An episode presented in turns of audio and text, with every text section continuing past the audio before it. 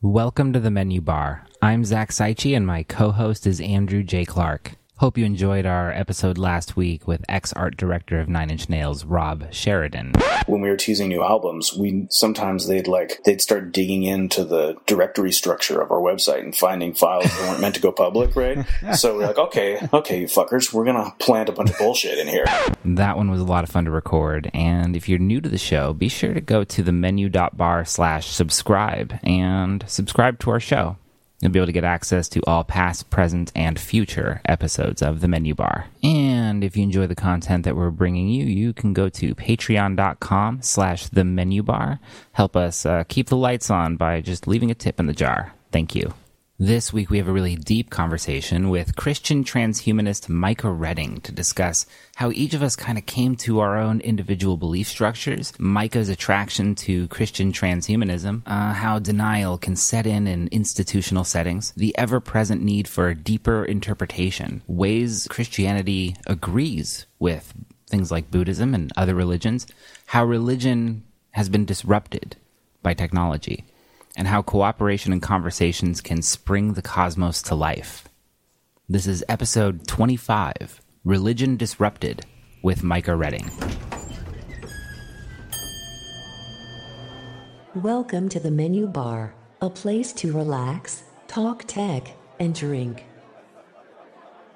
I'm uh, I'm sitting here drinking uh, decaf coffee late at night, at least late at night my time. So that's uh, that's good good evening for me. The bar is open all night. Yeah. What time is it there? It's 10 p.m.?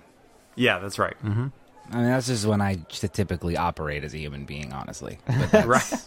but uh, you know, I'm not saying that's a healthy thing. Uh, it's definitely my instinct. Like I, I really, I mean, if I weren't um, married and you know whatever, I would probably be on some kind of a weird thirty-six hour. Uh, life cycle where I just stayed up, you know, and, until 4 a.m. most of the time. Yeah. So like the night, the night is like my kind of natural habitat. So yeah.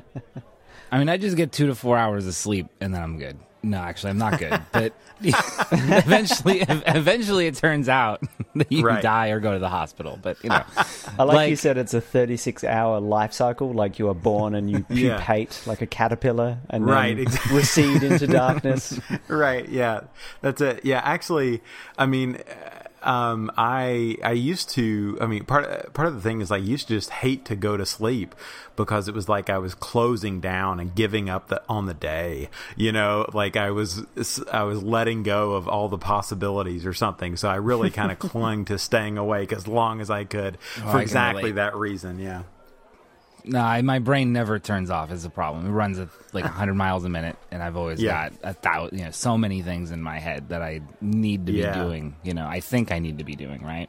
right yes exactly I'm having a vision of me being asked by like a doctor in the future as you two are being committed. Like, well, did, were there any signs that things were amiss? Like, well, what's this nonsense of them like not sleeping? Do you think that was it? that, that's their break from reality.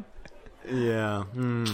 the things that led to it Well, yeah. Uh, so how are you? How are you doing, Micah? Is having a good night? Yeah, yeah, pretty good. Um, For a Wednesday. yeah, that's right. I just uh, got done with this conference, so I'm like in a totally different. Uh, I've I've been organizing a conference for the last two months, and now I just did it, and now I'm Oh, like wow. in the the recovery period. So I'm I'm I'm good. I'm uh, f- flying free and uh, flipping end over end. I don't know. I don't know where I am right now. So. What was what was this conference? yeah, this is the Christian Transhumanist Conference, our first ever. Oh wow. Um, yeah, so we, you know, it's a on, kind of online uh, discussion for the most part, and we decided to make it local here in Nashville, Tennessee. And so, over the course of two months, basically, uh, I put together this conference. Uh, put, uh, you know, made it happen with a lot of volunteers, and um, it was an incredible experience. Um, and it was great. Um, and I but yeah, I, I haven't been sleeping uh, uh, for for you know weeks and weeks. Uh, so just now, kind of like you know recovering from it, and then and then we ask you to come on a podcast at 10 p.m. right, Hey, buddy. no, you're not busy at the moment, so uh, but no, now I'm good. Now I'm good. So I mean, yeah. it, our timing was apparently pretty good because you just did this Mm-hmm. first big conference. So yeah, yeah, yeah, how did it go? Like, it did what? Lay it out for us. Yeah. So, um, so it was uh, from my perspective, it was fantastic. Um, we had so our keynote speaker was Aubrey de Grey, who is uh, the scientist working to kind of extend human life for hundreds or thousands of years. Yeah. And um, so we brought him in, and um, and then we had just a variety of people from uh, like theologians to cyborg uh, theorists, AI researchers, and just kind of had this big uh, conversation. And um, you know, it was just um, it was a lot of fun. It was really crazy. I had, we had no idea how many people would show up going into it, but you know, we had uh, I don't know like 130 um, there, and um, that we were at capacity. I mean, we were, you know, we were standing room, and we did not, you know, we did not know that that was how it was going to be. Um, and so it was, um, it was great, and there it was really high energy,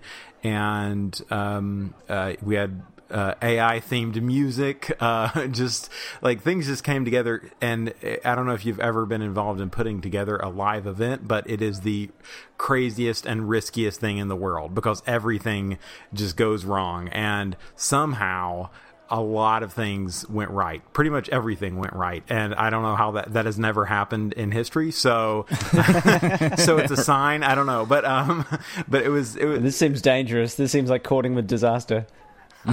but it was fantastic. And then yeah. earthquake. Yeah, that's right.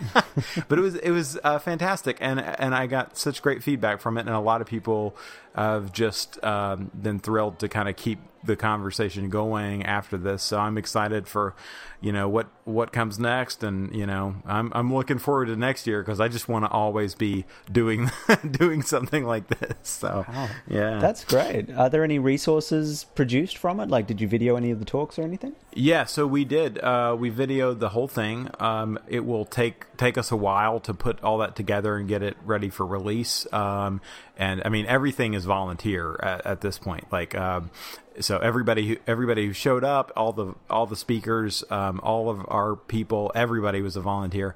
Um, but yeah, we got uh, we recorded the whole thing. We'll be putting that out. Um, I think we we'll get some uh, decent press coverage from it. Um, it was great, um, and um, and so that'll be you know that'll be a thing that we kind of can get to carry forward is like the, these videos of these pretty unique and remarkable talks uh, for one thing. Yeah. Great. Yeah, I can't wait to see all that. And um, I feel like we should probably back up a second because this is going to Sure. be a little jarring for our, our audience, although probably not at this point. Maybe not our audience, but not our audience.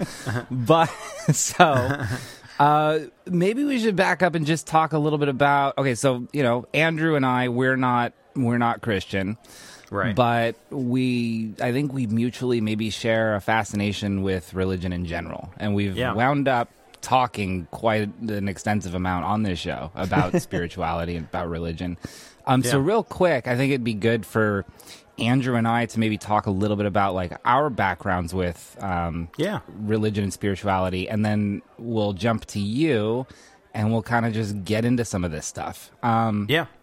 so for me personally, I um, I grew up in a family that we weren't religious, uh, but my mom had uh, she she was interested in like everything from like aliens to conspiracy theories and like all this kind of kind of wacky stuff, and uh, influ- has influenced me quite a bit to this day. what do you mean, Zach? I, I what do you that.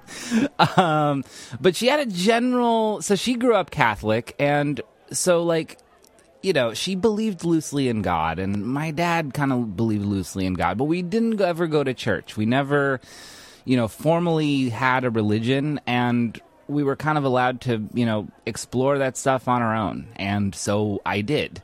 Um, You know, in my teens or whatever, I started asking a lot of the really big, actually a lot earlier. I started asking the big questions, but in my in my later teens, I started you know reading and trying to research and trying to find out you know just who the heck I am in this world, and I still don't have a clue. But Um, you know, so I guess the way I've described myself on this show is like uh, I'm like an atheist with benefits, and what, what I mean by what I mean by this is I I don't tend to fall into the um, the the hard atheist camp, you know, where there's just like nothing. But I also I'm not really agnostic either, but I also don't really be- like. So I've just I've just decided to call it atheist with benefits. I it's like a way of kind of shutting the door for people that go door to door. right? Nice, nice. um, and it's not, you know, it's nothing personal. It's just I'm a busy guy. I don't really kind of have time, and I think about this stuff Right. a lot already. Um, so it's a way to like basically kind of communicate. The door is open maybe to the right people that want to have the you know like certain you know the right maybe the right conversations. right. Um, but anyway, so that's that's me. That's my wacky weird background with religion and spirituality. Andrew, I mean, that's hard to top, but uh, I'll give it a, give it a swing. give it a swing. So my parents are super atheistic, highly scientific, rational, you know, fairly well educated. So I just grew up, you know, reading books about nature and science and in my upbringing there was a fair amount of scorn of religion. Like that would be like, oh, that's what those ridiculous neighbors are doing and, you know, blah rah rah rah like, you know, there's a lot right. you know exactly what I mean. Um, pointing out the most extreme elements of a sort of group of people as like evidence of the rot within all of it. Um, and, and that didn't really shift very much for a long time. Um, but then a couple of years ago, I started traveling around the world, had my big woo woo adventures, uh, various illicit drugs, um, and that sort of brought me to this much more open uh, place where Yeah. I am very interested in the idea of God and the universe and consciousness and the fabrication that is identity and a sense of unity. Um, I like a bit of meditation. I like a bit of I Ching. I'll, I'll, I'll fancy a crystal from time to time, but I don't have a word to describe what it is. So I just call it hippy dippy woo woo because that seems all encompassing. because it's not like I, it's not like I don't understand science anymore, but I'm just really interested in how all of this stuff sort of fits together. The mystery. Right. Yeah, and the sense, yeah, and, and like, so what the hell is consciousness? Like, what is it really? Because we're, science is getting making some progress towards it, but an unsatisfying kind of progress. So I'm sort of like, there's a big question mark next to what I would sort of call any of that. Uh, there's definitely some Buddhist and Hindi Hindu sort of tendencies to it, but even then, that's kind of going slightly too far. Hmm. Mm-hmm. All right. Well, Micah. yeah, yeah. So, um, yeah, you want me to talk about kind of my background, I guess. Um, yeah, like how did you come to be? I mean, a, a Christian transhumanist is kind of a rare breed. So, yeah, Or maybe not. We'll find out. yeah, well, Yeah. let's find out if it is actually, because I don't really even know. So, So, yeah, I mean, um, so I grew up as a preacher's kid um, in a pretty fundamentalist uh, religious group. Um, and so we kind of moved all over the, the United States, um, uh, just kind of from church to church. Um, and as, as my dad preached at, you know, all these different small churches, um, on the coast and kind of rural America and in the South and all this. And, um, I mean, the the basic thing of of our uh, faith tradition was you got to study for yourself because the theory was just like, oh, you just open the Bible, you read it, you do exactly what it says, and that's what we're all doing. Um, and so you've got to just study this and figure it out.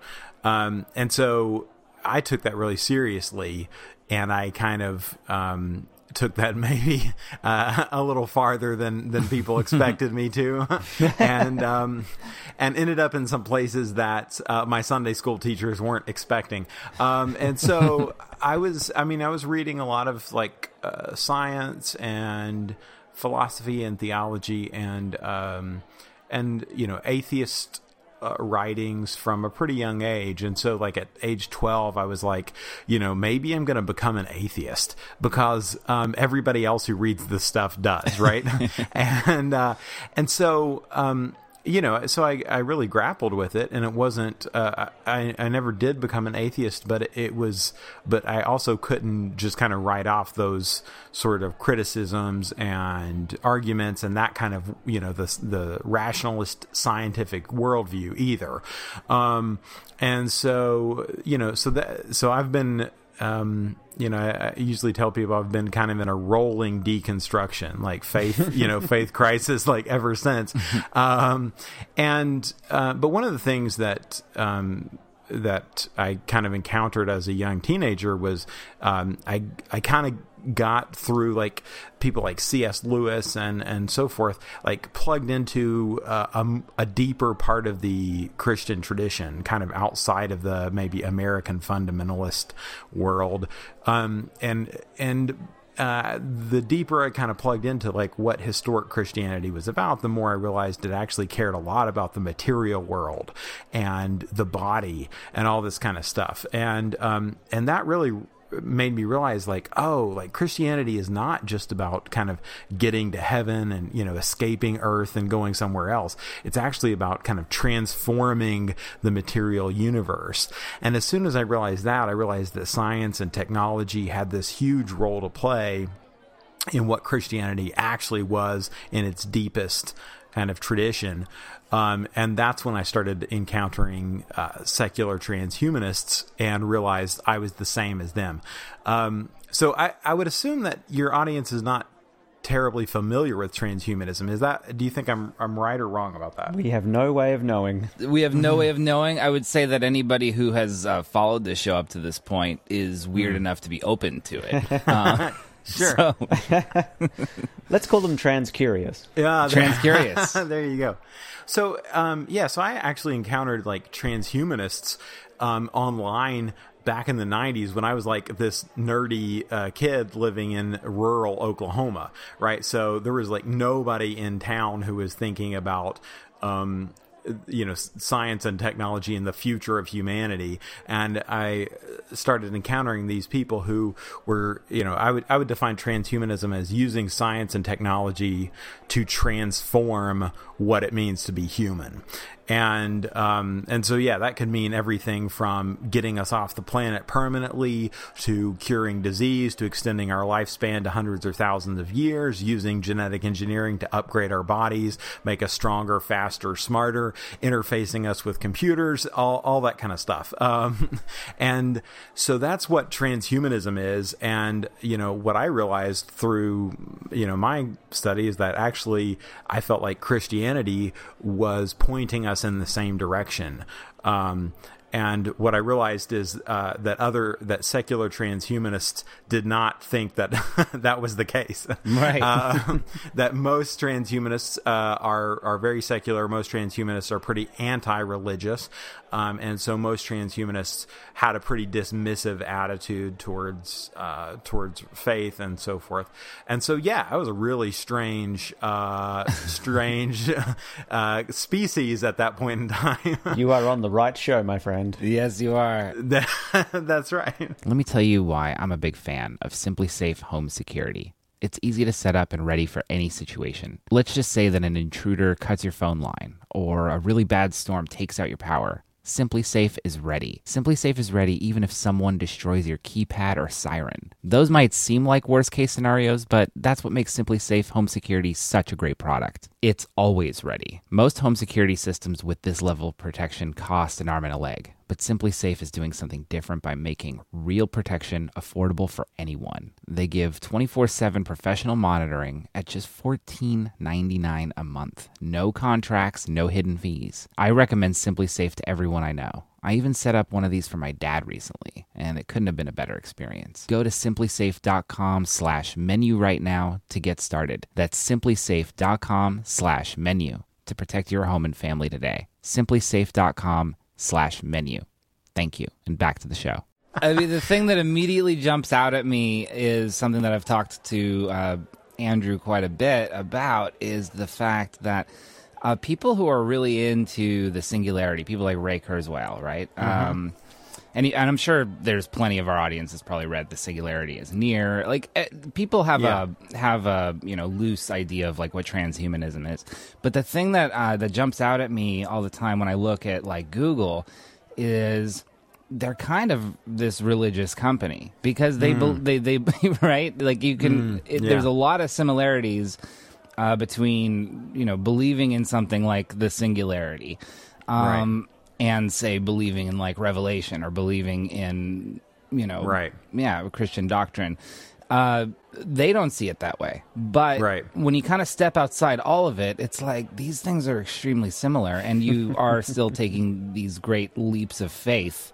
uh, to kind of get there um, now my criticism i guess of that kind of ideology inside a company like google is uh, well I, I don't want to criticize religion per se, but you know, it can become any anything um, that can become pathological, right? Yeah. Um, or fundament or like so fundamentalist that it you know starts shutting doors Yeah. um, or you know narrowing uh, their focus to the point that they're sort of excluding everything else. Like something that you know google is accused of all the time is they just they don't have a very human approach to things right? So Right. that like the humanity is kind of missing.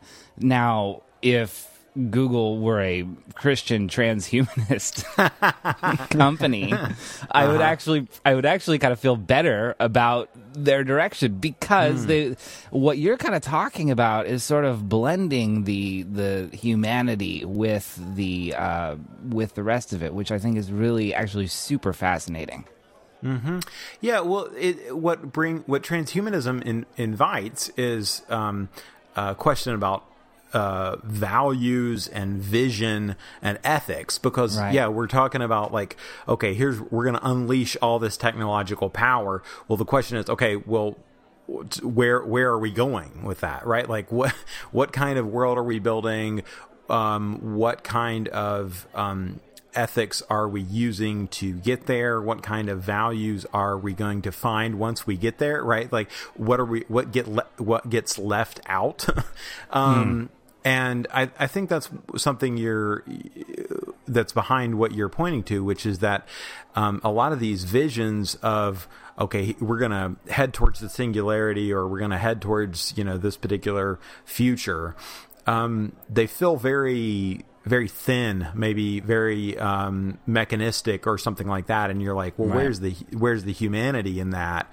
Um, and that's yeah, I think that's a that's a weakness of a lot of this st- stuff is that it it it really maybe doesn't sufficiently grapple with like what we value and what we care about in human experience and making sure we're actually looking to um, increase that and preserve it and not you know accidentally just kind of trample it over on the way to the future. Well, that's an interesting thing I've observed uh, in like Twitter communities and online, and just with my sort of peers who do have a fairly atheistic bent, is that they kind of see the things that make them human as as not so good. Like they kind of want to crush their feelings. They want to say, no, emotion in the heart is just all nonsense and and woo woo non Right. woo woo jibber jabber. It's all all rational. We should be able to we should be able to make like a computer that can decide all moral decisions. But, right But that seems pathological to me. Like in that it's too extreme and Mm-hmm. it leaves out the the things that actually make us human, which are the good things, like, you know, empathy and invention and love and curiosity. But we have Yeah. a whole lot of people who are just not interested in that stuff and they do want to become they just want to become their iPhone. Right, right. well, I, and I think that comes from, uh, you know, they're they're looking at. Um, I mean, it's the same thing as looking at a spreadsheet and saying, okay, we need these numbers to go up, right? um, and um, and that's great. Um, you you want things to be more profitable and so forth, but you you only want them to do that if that also means a number of other things. So when we when we leave some things out of that spreadsheet, then you know we end up with a business plan that um, ultimately is like destructive to you know the people who are part of that company, and um, and so that's a danger w- when we go into you know technological movements and so forth it is easy to really leave stuff out and be like yeah what if we just had more computing power you know? But that's not the only variable we should be looking at. Um, and maybe you know I, I, I think it's a it is a variable we should be looking at, but it, but we have to take into account all those other things. And so that that thing of of saying like we need to have love and compassion and cooperation at the core of our future. Uh, that's a lot of what I do. That's a lot of the conversations that I am in, involved in is trying to make a case for why why love actually matters, and it's not just kind of a fluffy thing that we ta- that we talk about, you know, in in uh, romantic comedies, but it actually is important in a real way uh, in the real world. A lot of the you know Christians and, and Catholics that I uh, I, I kind of talk to um, pretty regularly seem to have this. what is your life, Zach? Right. I, I talk to a diverse set of people, man. Uh, but like, you know, they they seem to have this um, very kind of cynical, down, kind of dark point of view about about the current reality, Yeah. and I can understand it to some extent, but this is this is also part of my problem with that you know that aspect of of uh, Christianity or with uh, Catholicism is this sense that everything is just sort of leading to this point where revelation will happen everything is prophecy and we're all just kind of heading toward that direction eventually every every you know the whole planet's going to get wiped out or whatever and the people that get saved will be saved and that's sort of it Right. and so I'm assuming that you have a very maybe different interpretation of of Christianity, and I'm very curious about this. Yeah. Um, so yeah, I, I would say that that kind of pessimistic um, look at the future, which is very pervasive in America, um, Yeah. right right now, and um, you know that, that sense that there, there essentially is no future. Um, American Christianity, for some reason, has gotten kind of on that um, bandwagon, and it hasn't always been the case. Uh, it, you know, it didn't used to be the case earlier in American history. American Christians used to have a very um, optimistic view of the future, um, and and so I think what what's happened is is people have, for various cultural reasons and social reasons, have gotten themselves locked into some pretty bad interpretations of scripture and and so they're reading this biblical story and they're reading it in a really dark way um and um, you know, I, I would say uh, there's a lot to unpack there, and there's a lot of interesting kind of angles on that. But, but the the basic thing is that a lot of American Christians really view things very escapist, kind of like what you said. Like, there's you know, we're we're kind of pessimistic about the earth, but it's all going to burn and we're going to go somewhere better, that kind of thing. Right. Um, but that's actually, you know, at the heart of the, the New Testament and the Christian scriptures, Jesus teaches his, uh, his followers to pray, uh, your kingdom come, your will be done on earth as it is in heaven. Um, and that's the opposite of, of that whole idea, right? It's it's the opposite of the pessimism that is so pervasive in in some parts of Christianity. It's that, in fact, the whole idea of of humanity in the world and the the purpose of the Christian religion is to bring about a good future for the earth in which earth itself looks like heaven. That's the that's the picture Jesus gives his followers. Yeah. Yeah, but what did he know? Right, right. he, he was a little too, uh, yeah, a hippy dippy. He was too close to the situation. Yeah, that's right. Um, but actually, if you read Revelation, there's a lot of, of crazy imagery in it, but it actually ends the same way. Um, if you look at the very end, uh, there's this picture of the New Jerusalem, which um, is coming down from heaven to earth, um, and it's and what the New Jerusalem is is it's this vast city uh, that is as big as the ancient world. It gives these crazy measurements for it, and its gates are always open, and it's this this organic, technological human city that's bursting with life. And so it's this vision of like the the uh, ecosystem and our our human technology and humanity itself just kind of living in this incredibly vibrant, open-ended, expansive way. And there is no end point. It's it's actually telling us that that's the start of the real thing, which is us spreading out kind of goodness and life into the rest of the universe. And it, it doesn't really matter whether you read it literally or figuratively. It's the same vision. And, um, and that's the crazy thing is that this is the most optimistic, most open ended, uh, kind of picture of the the future of humanity that I can imagine, and it's right there in the scripture. But it's the it's exactly the thing that people overlook, and they just look at all the you know the other kind of like scary images that pop up in the Book of Revelation. Why do you think Americans are so kind of keen on ignoring that version of it, or sort of you know kind of seeing the dark side of it? Yeah, well, I mean, this is the this is the thing with scripture. You always see what you want to see, you know, and you you always overlook the things that you you want to overlook because it's. Um, I mean, we do that with everything we read, right? And and the the thing is that when you read, um, when you read things like that, which are which are in the, both the Old Testament and the New Testament. It's a kind of literature that is showing you different kinds of possibilities. It's like here's what could happen if you go down this road. Here's what could happen if you go down that road, right? And and it's telling you that to so that you can choose the good road. you know, like don't don't choose the bad road uh, to this dystopia. Choose the good road to you know this much better world. Um, and we miss that because we um, I don't know. We we have given up hope. It's a lot of work to actually believe that you know positive change is possible. Um, so it's easier to believe that well things are just going to go really bad, and then one day you know we're going to get out of here, but everybody else is going to burn or something.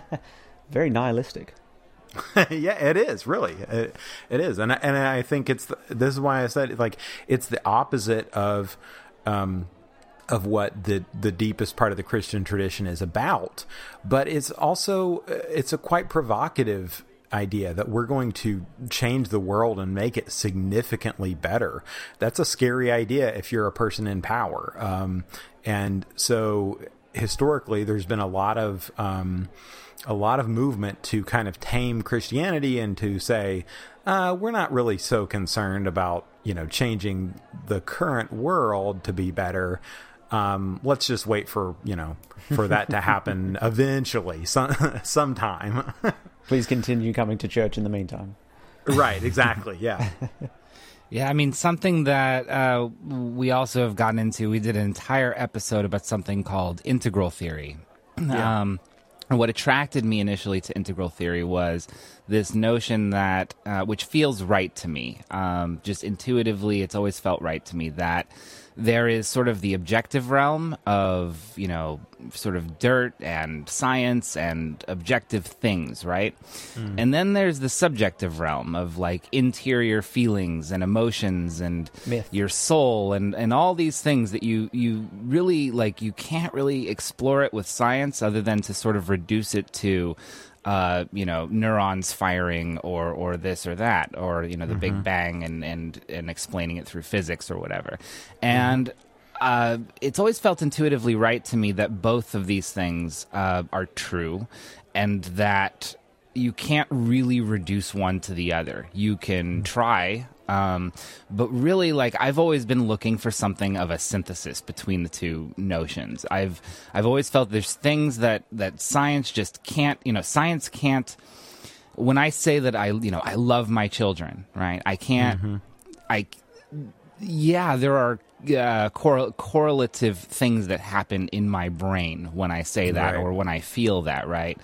But it's not the same thing as being me, right? I, I think, therefore, I am, and this, you know, and I've always just had a very difficult time um, with the notion of letting that go completely, to the extent that some of some of my more hardcore atheistic friends have have apparently been able to do. Um, so this is all right up my alley. Like this, this is extremely, extremely fascinating. I think ultimately, like, I love the idea that religion does not have to be in stasis. Um, You know, I think that there is a lot uh, of value in looking at. Um, yeah, at values. You know, I mean, most of the uh, of the Western world uh, came up out of Christian values, and it, we tend to forget this. We and we tend to not be self reflective about it. We tend to not meditate on that very much. Um, so when you throw out the baby with the bathwater, you get a very nihilistic society, right? Um, so I love the notion that religion can evolve. I, I love the notion that our interpretation of these things can evolve over time. Um, and it's a very controversial idea amongst both uh, atheists and Christians. You know, these are not popular ideas, man. So Yeah. whoa, whoa, whoa! You're saying we could find common ground? I'm not sure. I'm not sure how I feel about this. I truly, in my heart of hearts, believe that I, you know, I. I love, you know, the work of Joseph Campbell, people who've, you know, uh, Carl Jung, people who've looked at archetypes, looked at how religions are actually, you know, similar and you know, more they're more alike than they are different, and these things just keep popping up throughout all of human history, and maybe there's something to it. Um, that's always kind of been my sense, and when I see people sort of just arguing about you know the the same the, taking the worst example of say a religious person um, um, and then reducing the entire religion to that point of view has always been nutty to me because there are people like Micah here who clearly uh, have a very yeah clearly very different um, orientation. And there's nothing threatening here about anything that he's saying to anything about you know modern society that I could that I can see you know? So it would be nice if we could all sit down at a t- at the table and be able to have these discussions. And you know there's there's an awful lot of people out there that are pretty confused right now about a lot of things. Yeah, well, and and I agree, and I, I um, you know, religion is um, I, I like to think of religion as like an accelerant or a catalyst or something. Like it can bring out the best in us, or it can bring out the worst in us. Um, and so we often do see, you know, really destructive religious movements, and um, but we also see uh, really incredible religious movements. And so the thing that I don't think works is, uh, you know, I think there are some people for whom religion is just an entirely unnecessary thing like whatever that part of their brain is that kind of needs that or relates to that doesn't it doesn't seem like it's there for them as an individual and they're fine. Um, but for most people in most of society you need something and so what tends to happen is if you um, if you just say if you don't think about it then what happens is you turn to some kind of destructive religious movement or some kind of destructive substitute for a religious movement. Um, and you know this is what I worry about with, uh, with our society now with so many of the movements that we see kind of coming out of you know just different things like white nationalism and so forth. I think that's people who are hungry for some kind of a a religious cause to get behind, and they can't find one that works, so they find one that's really destructive. Yeah. and I would rather us just all be able to sit down and say, okay. Um, you know, some of us are some of us are kind of on board the religious train, and some of us are not. But let's all agree that you know, um, more po- productive religious movements are better than less productive ones. um, I don't know. That might be hard for people to agree on, though. I mean, it's just it. And the other thing is, like, I you know, I've I've I'm not a Bible scholar, um, but I have read a, you know a fair bit of the Bible, and I've I've looked over you know pretty much everything that Jesus said, and it's always so at odds with again though the way that um, a lot of a lot of most, modern Christians you encounter sort of interpret uh, sort of like the conclusion. Uh, you know, they come to a conclusion, which I think is kind of crazy. First of all, um, you know, And, and the fact is, a lot of revelation happens to be able to graft to any major cataclysm or crazy thing that society is going through at the time. Um, It it just it so happens that this, you know, you look around at the world right now, and it's everything sucks, and that's kind of the way that things always seem to be. And you can all Yeah. you can pretty much always graft that on, and mm-hmm. it's kind of a it's kind of a dicey, crazy situation right now, which is why I really think we need to be having these conversations. I really think that. Uh, I don't. I don't think you're going to convince all of you know Christian America that they need to just turn atheist, and I don't think you're going to convince all atheists that they just need to turn to you know turn to Christianity. I really think that there has to be some way for people to have a friggin' dialogue again. Yeah. Well, and, I- and I'll say for for Christians, um, I, I think there's um, there's two things that they have to get right to get any of the rest of it right. Um, and and one is like to understand um, that their mission, uh, if they're a Christian, is to bless the rest of the world. Um, Yeah. And they that's the call of Abraham. So the Abrahamic religions, you know, um, Judaism, Islam, and Christianity, and there are a handful of others. Um, are are based around the the call of Abraham to form a people who would bless all the other peoples and who would be defined by their ability to bless all the other peoples. Um, and that's that's something that uh, in in the New Testament the uh, Apostle Paul calls that the gospel. So that's right at the heart of the Christian faith. Is like the only reason you know that we're supposed to be Christian at all is to bless people who are not Christian, um, and if you miss that, then you miss like the entirety, and you you know you become a a force for destruction because you're just kind of like looking out for your own group and and so forth, and you're not really um, doing you know doing the thing that your religion calls you to. But it's easy to miss that, and then it's easy to get off into you know a pretty dark place. I would go to this church. if if the door to door people were, were selling me on everything that you just said, uh, I don't know that I would convert, but I would certainly go. You know, All right, we'll sign you up. The Church of Micah. uh, because yeah, th- this is ex- this is exactly what needs to be happening. It's just a, self reflection of history, a self reflection on you know the place that religion has had in forming society, um, and the importance of science going forward to. Our survival, right, and progress, and all these all these things that, that are coming down the pike, and you know, even though things seem extremely bad right now, things are kind of getting better. You know, uh, like it's really easy to say things were better in the 1950s, but not if you were black. you know what I mean? And it was better for some people relative to some things, but e- but even then, like, Yeah. uh, not a lot of people had air conditioning, you know. So that's like, yeah, and I vote. You know, I think that the that the goal should be that we want to maximize, you know, freedom and good for as many people as possible, right? And Yeah. I, I'm completely on the same page as you so far. This is very very interesting. I sort of have this vague sense that, like, it's almost surprising that I haven't ended up in a cult. I mean, maybe I have. we could get into that. yeah, yeah, yeah. too. We, we'll, we'll circle back to that. Put a put a pin in that. we'll circle back. but like, so my experience growing up and being a young man in my twenties was total isolation, an absolute lack of tribe. You know, I had my family, but wasn't really too close to them, and had no sense of myself.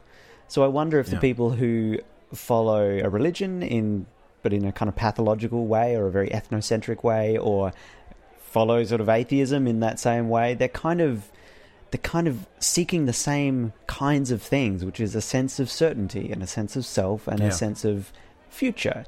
Even if the Yeah. future is it's the singularity and the robots kill all the humans, that's the Right, that's yeah. the future I can get behind. That means I don't have to worry. Cars. Yeah, that, the movie Cars, right? no, let's not. That's a, that's a dark cult right there. but I wonder, like, what do you guys think? Is that did something just go wrong in society, and all of this like big swaying that's happening right now in all these different directions, and this pathology is like kind of part of that?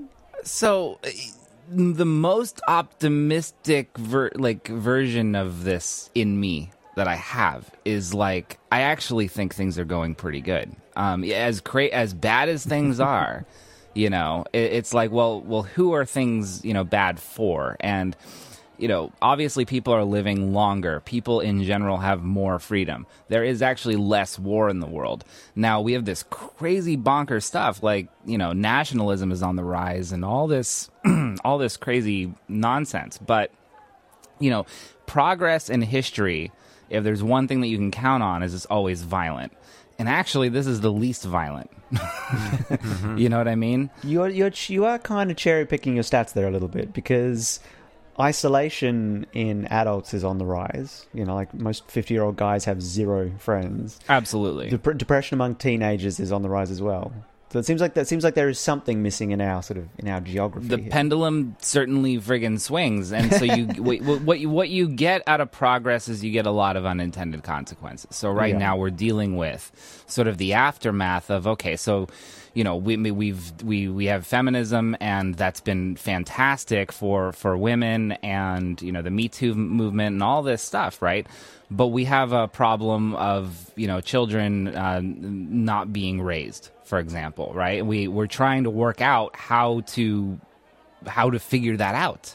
And then you've got men who have been awful throughout history, uh, and you know, they and they're becoming depressed. Uh, you know, and it's like uh, there's just a lot of things going on right now, and all of it sort of makes sense.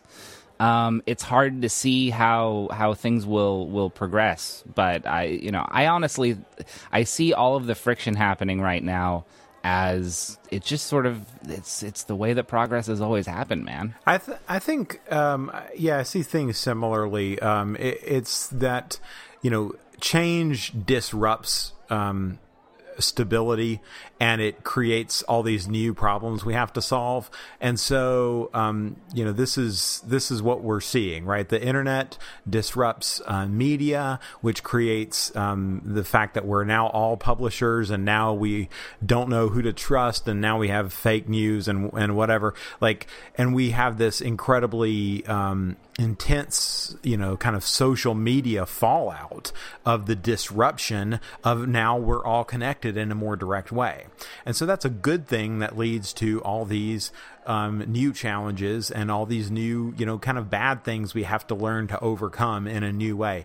And I think the same thing has happened with our our systems of meaning um, because you know we've we've disrupted religion in a really significant way. Um, it's a lot harder to believe in a religion simply, you know, kind of simplistically than it used to be, and it's a lot harder to trust uh, your religious institutions than it used to be, and um, and it's a lot harder for them to deliver a sense of meaning and purpose than it used to be, and now we're all much richer as a society, and so we have a lot more time and a lot more resources, and our religions haven't given us things to do with those that feel important and significant. we have the privilege of angst. Yeah, exactly. Um, and so, yeah, so religion is very much disrupted, and we're looking for new things to do with all that kind of religious energy or what would be religious energy. And we can turn it into you know kind of being militant atheists or we can turn it into being kind of middle schoolers in middle america who sign up for isis because that seems better than going to the mall you know like um and um you know people are hungry for something to do to you know some kind of future to invest Meaning. in. Yeah, Yeah. exactly.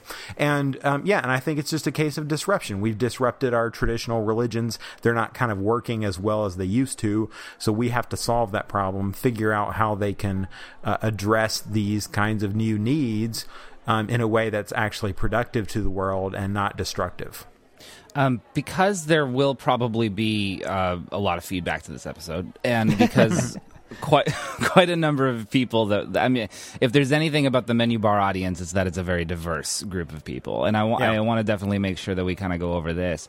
Um, so why Christianity? Why why is it that you landed? you know, on Christianity after having, you know, I'm sure you've done a lot of research into other religions and and all of that. So I'd like to hear more about that. Yeah. So why why am I uh, still a Christian? Given I guess given all the options available, something like that. Um, yeah. Yeah, so I mean, part of it is just I mean, this is this is where I came from, right? So um, so I I can't discount that in terms of if I'm trying to be an objective observer and say, you know, why is it that I ended up here? Sure. Um, you know, we could we could look at it from a lot of different uh, angles, um, but you know, the the thing is that. Um, if I were an outsider to Christianity and I heard most of the things that people kind of advertise about Christianity, I probably wouldn't be um, that thrilled with the idea. But if I were an outsider to Christianity and I heard, um, you know, that the core the core message is um, that you know that we we kind of believe in the core value of of love as as the ultimate thing that we're all trying to work towards that we're trying to work towards a future that's good for all life all that kind of thing then i would find that very compelling um, and um, and so yeah I, I, mean i've considered a lot of different things and, and i can I guess we could talk about like the differences. Like, for example, I, I think Buddhism is um, absolutely true um, as a religion. Um, it is it is expressing a true um, sense of the world. Um, and I think Christianity actually agrees with the truth that Buddhism um, talks about, um, but it comes up with a different plan about what to do about it, and um, and so that's a choice ultimately. It's not something right. uh, you can't you can't say that the Buddhist answer is um, the you know is the wrong one and the right one it's a value choice. Um, you know it's just somebody you look at the truth of the of the world which buddhism as i said i think has the complete corner on the truth of the world. Um, and then you say okay so now what are we going to do about it? And christianity says um, here's what we should do about it. We should suffer and love and relate to each other in order to make a better world and just be okay with that. I find that idea of acknowledging that religion is a choice very refreshing because so often people who are talking about these things end with and clearly Catholicism is the true interpretation. Sure, there are all these other ones here, but really we can all agree this is the right one. But to kind of acknowledge that, well, it's kind of just the it's just the one that kind of that you jam with, that kind of sort of fits your mm-hmm. rhythm. I, I, like that a lot. There's no question there. I'm just uh, talking. well, and and it's um, and it's tough because it um, because what a religion is is a really complicated thing, right? And it's hard to kind of boil it down or you know make things like that. Um, but I'm also so I, I mentioned that I grew up you know in in um, this pretty fundamentalist church. Um, I'm still a member of that church. Um, and but I'm I'm in a very different way. Um, but there's something at the root of what they you know what they always promoted that really resonates with me, and it's a sort of minimalism. It's it's like let's just boil this down to the essence of what we need to do and just do that. And that's the opposite of Catholicism, which is like a maximalism, right? Like let's build the biggest buildings and make them the most ornate and and you know do all this art and all that kind of stuff. Keep the biggest secrets. Yeah, that's right. That's right. And um, and I um, and that's purely a choice, right? Like. Um, I think maximalism, uh, like that aesthetic of, of Catholicism, is amazing and wonderful, um, and I I love it. Uh, but it's ultimately not kind of where I'm going to land because at my core, I'm kind of a minimalist, um, uh, just like my faith tradition. I mean, you seem very contemplative and you seem very self reflective on things. Um, one of the biggest issues that I have talking to Catholics specifically is whenever the issue of, um, you know, uh, pedophilia in the hmm. church mm. and whatever comes up, right? And that's mm-hmm. been extremely damaging to the mm-hmm. to the Catholic brand, and the and it's it's fascinating whenever I talk to um, Catholics because they they still to this day in 2018 kind of just pretend it doesn't exist, you know, mm-hmm. and like yeah. it's not, and and like it it didn't happen, and also it's not still going on. it never happened, and it definitely couldn't happen again. Right. yeah, and we're not going to really change anything. um, right. We're going to kind of keep just the status quo of of the power structure and all that. And right. this is this is where I think I think religion can damage itself when it becomes that fundamentalist and in, unable to change, right? Like we're going yeah. through this right now with uh, modern society and uh, trying to work out how you even govern, you know, and all, yeah. all these different things, right? Like America's going through quite a thing right now. and we're we're quite we're questioning kind of the underlying principles behind you know everything in our entire way of life in a lot of ways, Yeah. and it's it's this sort of culture war. Um, and I think I think ultimately everything in life requires some kind of amount of ability to do reform, right? B- Because you get new information, you have a deeper interpretation, right? Um, Yeah. a, lot, a lot of people treat religion as this static thing that you know these are the rules and you never bend these rules uh, but my sense is very different. I think that there's always uh, deeper interpretation. There's always more, right? Because everything Yeah. is kind of ultimately a mystery, and the mystery is always out in the distance, and that's the thing that you're always kind of heading toward, and that's how that's how you get progress. You know? Yeah, I think that's exactly right. It's it it's um so you know a huge institution um, I think can be a, a really incredible positive if that huge institution is focused on um, the kind of transforming future. Um, and what happens is that institutions lose that, and then they just get you know they very easily lose that, and they become just obsessed with protecting themselves. And and the problem is um, there is no point to the institution if all it's doing is protecting itself, right? And so the thing that you, the thing that you um, love about you know the your mother church or whatever um, has been killed if you don't if if you're not um, actually looking beyond protecting the the current uh, status quo and uh, look at you know moving into the better future. Uh, well, th- th- it just occurs to me this is the very same problem that capitalism faces because you have these companies that get to a certain size. Say, let's let's just use let's beat up on Comcast because nobody likes Comcast. that is the truth. Yeah. yeah, so I mean, once a company gets to a certain size and it it it, it has sort of um, converted. Uh, this you know huge number of people or whatever. There's no more growth left to have. Um, things get really destructive real fast and they they just have all this power and they will do anything to protect that power you know Right. and this this is true in religion and it's also true in capitalism and i find that connection kind of interesting it's Kind of an idle hand situation. yeah And yeah, and if you want to get into some weird territory, um, oh absolutely Yes, please. I mean, this is this is where a lot of the language of you know like casting out um, these weird forces comes in. You know, because what you're talking about is you you know is this institution um, being empowered by a spirit uh, that's you know life giving, moving forward into the future, or has it become essentially like a demonic spirit, right?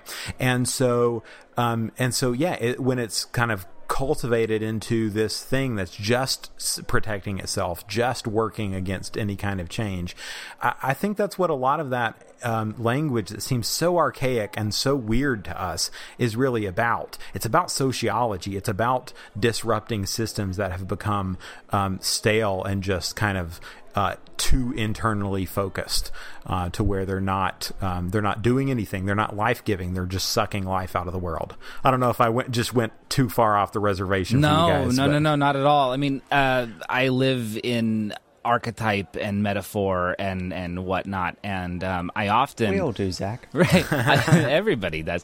And I often, you know, like if my life is going really badly, I'm like I'm going through hell. It Right. literally is hell, right? Right. It's it's not a question for me that that is actually what hell is. When when things are going extremely bad or when things are really good, right? That it's it's it's literally bliss. It's literally, you know, these things that um sound uh kind of hippy dippy woo woo or religious or whatever. Um and a lot of it like it just comes down to what language you're using. We're all kind of referring to the same stuff but we're just sort of disagreeing about about what words we we use to describe those things. And that's that's where things are just kind of crazy. It's like actually we all pretty much want more or less the same things. We all kind of interpret reality the same way. We're just kind of getting caught up in these nonsense details in a lot of ways. Something which mm-hmm. really clicked with me about six months ago and really opened me up to learning more about all sorts of religions and all sorts of practices is that in any kind of spiritual or religious kind of uh, vocation or, or even just like an interest, a hobby, um, really they're all just spokes on a wheel. You enter from a different angle but it's all kind of ending up in the same place. And that's why when you squint, pretty much every religion looks pretty much the same. Different syntax, different angle, but it all sort of boils down to a really pretty basic and beautiful vision of the universe, which is that it's all one love, basically. Well, but that said, I do want I do want to hear more about about why why Micah thinks that um, you know why he has landed on Christianity. I know you already got a little bit into it, but let's hear more about this like sort of plan. What do you how do you interpret the the plan uh, for like the call to action and how we actually act these things out? Mm. Um, and what do you see as the future of humanity in a Christian transhumanist context? the big questions tonight. right. Yeah. Um, to me, you know, I always try to keep things as as simple as possible, and so the um, the easiest thing for me is just Genesis one.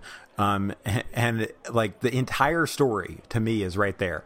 And what uh, people probably don't realize, Genesis one is about. Um, it's this really interesting and provocative creation story um, unique because the God that creates the world in Genesis 1 is entirely um, nonviolent and um, and is entirely about cultivating life. And so this God goes through and uh, creates new things and sees them and calls them forth and says, "I want to see what you can do," essentially, and and um, and sees what they they produce and blesses it and names it and categorizes it and is engaged in this constant process of creating and cultivating life, and then creates a being uh, in God's image, right? That's the core of what happens in Genesis 1 is I'm going to create another being who is who is just like me and who's going to do the same kinds of things I do. This being is going to go out, create and cultivate life, name and categorize the entirety of the created order, go out into the world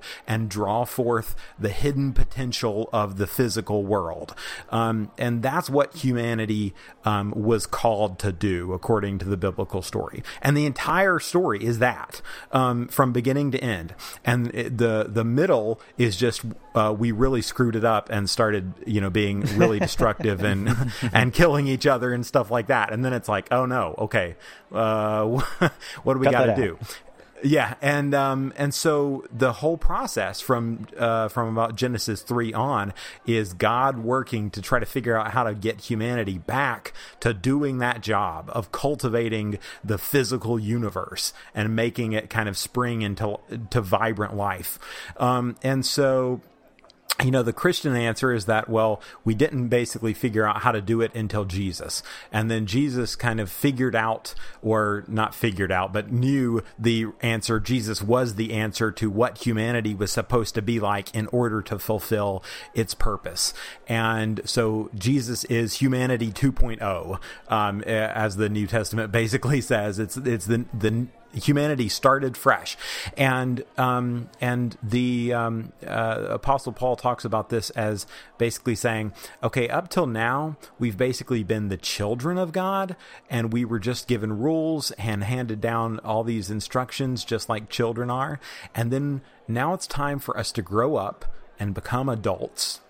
And now, as the adult children, we take part in the family business and we go out and do this job that we were always supposed to do. Not as people who follow rules, but as people who share in what our family is about, which is the original thing creating and cultivating the life of the universe and so that's the that's the end vision uh, being really abstract but um, uh, the biggest vision that the the new testament gives is that the entire cosmos uh, this is in Romans 8. Uh, Paul says, The entire cosmos is waiting in eager expectation for the children of God so that the, the cosmos itself can be liberated to join in the freedom and glory of the children of God. So, what I'm saying is like humanity helps the cosmos spring to life.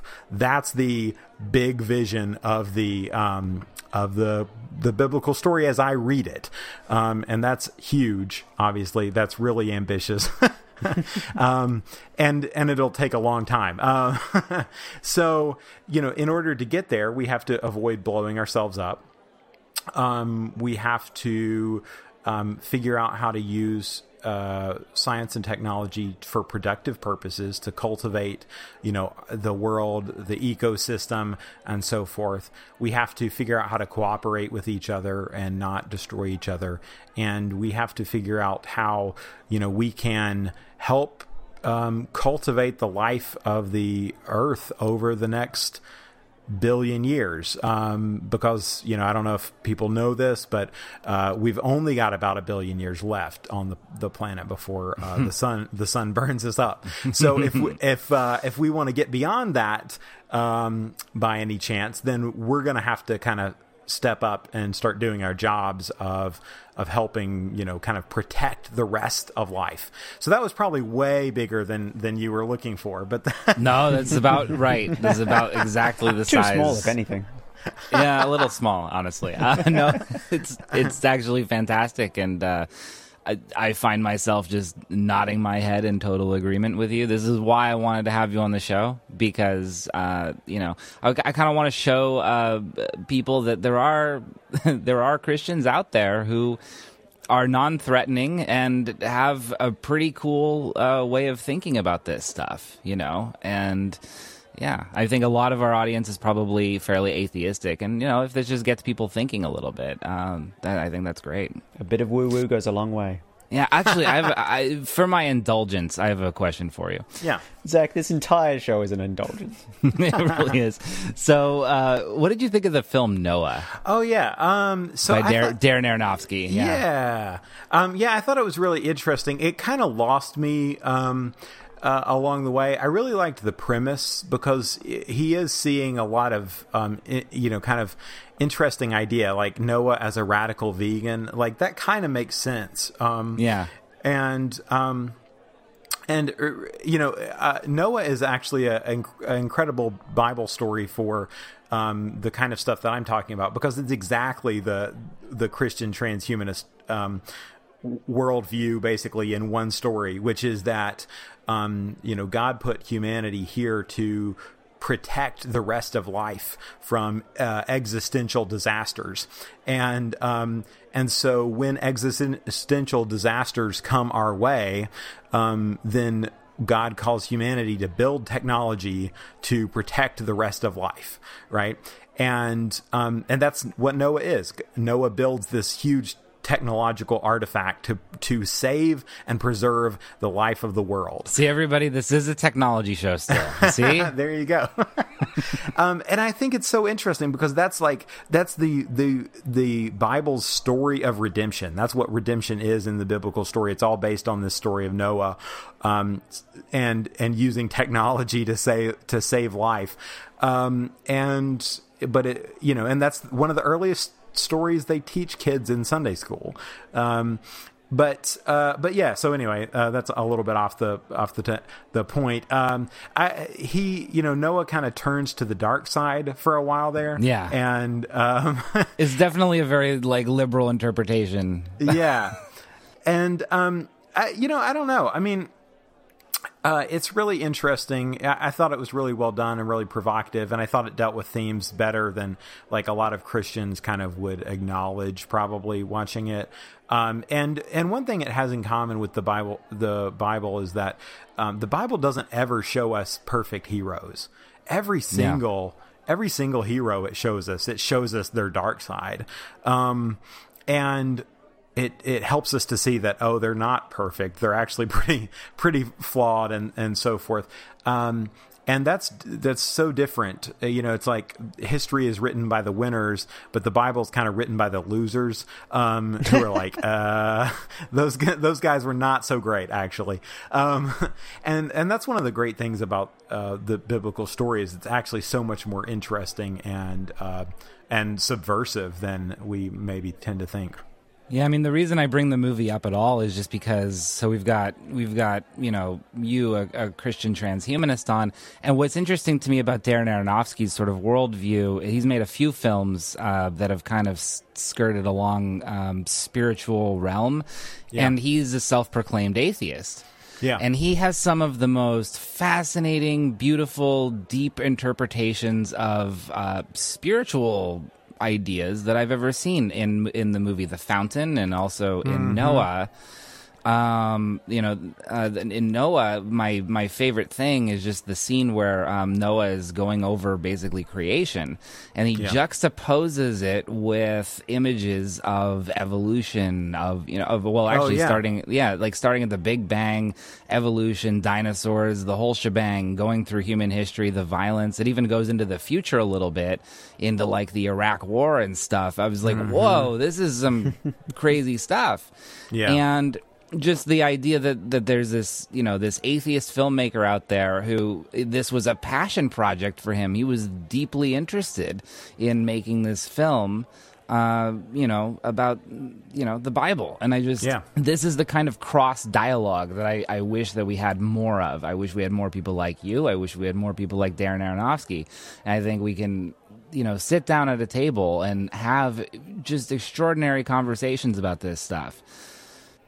Well, you know, the, this is the thing. Uh, you know, the the Bible was written over, um, you know, eons of time, right? Like these collected these collected stories and so forth, and um, and it's it's powerful um, because it's powerful. You know, it's it's like this whole slice of of literature from deep in humanity's um, history, and of course it's it's powerful. Of course it resonates, and I think because we kind of package it as a religious um, tract, you know, and and put it in a uh, you know in your hotel room drawer or whatever, like we kind of lose lose the sense of like, oh man, you know, this is um, this was handed down for thousands of years, like. And only recently did we collect it together, you know, and and Yeah. Make it a book, um, and then brand it, and um, you know, and exclusively distribute it in, in these places or whatever. It it it's uh, it makes total sense for people of all kinds of traditions um, and perspectives to engage with it. Yeah, we've got this problem right now where, frankly, like this episode of this show and movies like Noah and people like you kind of have a tendency to uh, make no one happy, right? Because That's my goal here. the movie Noah wasn't uh, didn't adhere strictly enough to the Bible for for a lot of Christians to be happy with it, so it was sort of derided. And then for atheists, they're just like, "Well, what the heck is this? You know, this, Right. this is just some Bible nonsense." And it's like, you know, and then you got like this episode of the show, we're a technology show. Here we are talking about religion, um, you know. But this is this is the kind of conversations that I think that we just absolutely it's it's crucial to the future. I think Yeah. uh, yeah, I just you know that's that's ultimately my hope here is I just I want to get get people thinking a little bit differently about this stuff. You don't have to convert. You don't have to do anything. You just I just want people to think. well, yeah, and you know, this is the thing I I talk about a lot. Um, uh, because you know, there's this kind of Silicon Valley world of of um, billionaires who are pushing transhumanist projects forward, um, and um, and then there are billions of religious people in the world, right? And these two worlds are typically not communicating. And and I think this is a problem. Our if our future is being determined by um, a set of conversations that don't include the majority of human experience. Um, that's just a that's a problem, and and so yeah, it's not the, that, um, and and so when I engage in transhumanist conversations, I'm not dropping in and saying, "Oh, I'm a Christian. I'm here to tell you what to do," uh, but I, you know, I, I'm I'm coming in and um, I'm I'm trying to create a bridge for those conversations to happen because I think it's just it's not a good future if we're not all engaged in those conversations together.